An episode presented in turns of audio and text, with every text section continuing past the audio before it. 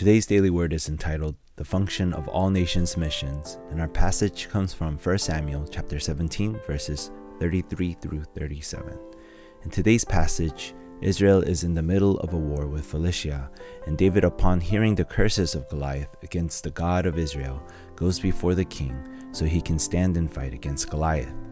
Though Saul doubted David, David speaks of how he had kept his father's flock safe from the lions and bears finally saying to the king, The Lord who delivered me from the paw of the lion and from the paw of the bear will deliver me from the hand of this Philistine.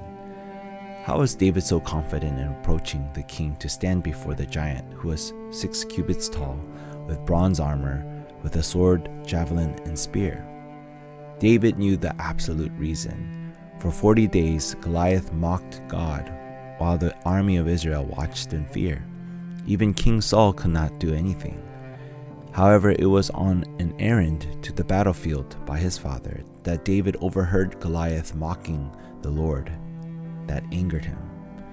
When David's brother heard David, they were angry with him, thinking that David was being arrogant and disrespectful for coming to the battlefield.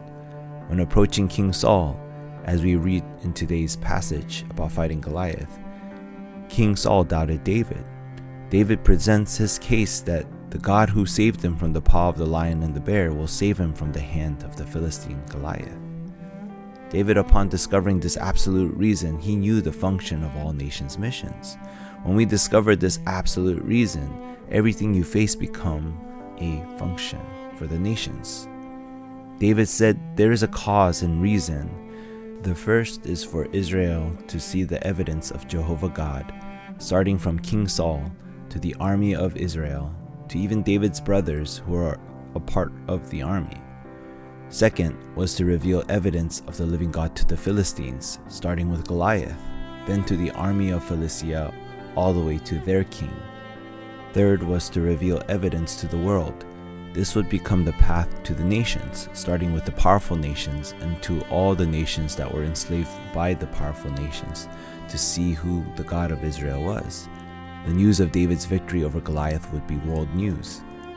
Like the army of Israel and the brothers of David, people only see the problem that is right in front of them, so they do not see the bigger plan of God to reach the nations.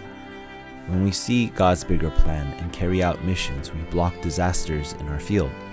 In conclusion, we must see the works of God as normal, seeing God's strength work in our lives and prayer take place we see how normal it was for David when we see the conversations that he has with his brothers. But his brothers did not see God working, but a little kid who had no business being in the battlefield. Though it was normal for David to see the strength of God work through him in prayer, King Saul had his doubts when it came to David standing before Goliath. Even standing before Goliath, Goliath felt offended when seeing a youth come out and fight. It was only after seeing the evidence of God's strength in prayer, with David defeating Goliath with a stone, cutting off his head and bringing it before the king, that people came to know the living God. King Saul was so amazed, asking who David was. But David responded, I am the son of your servant, Jesse the Bethlehemite. As we start this week, let us remember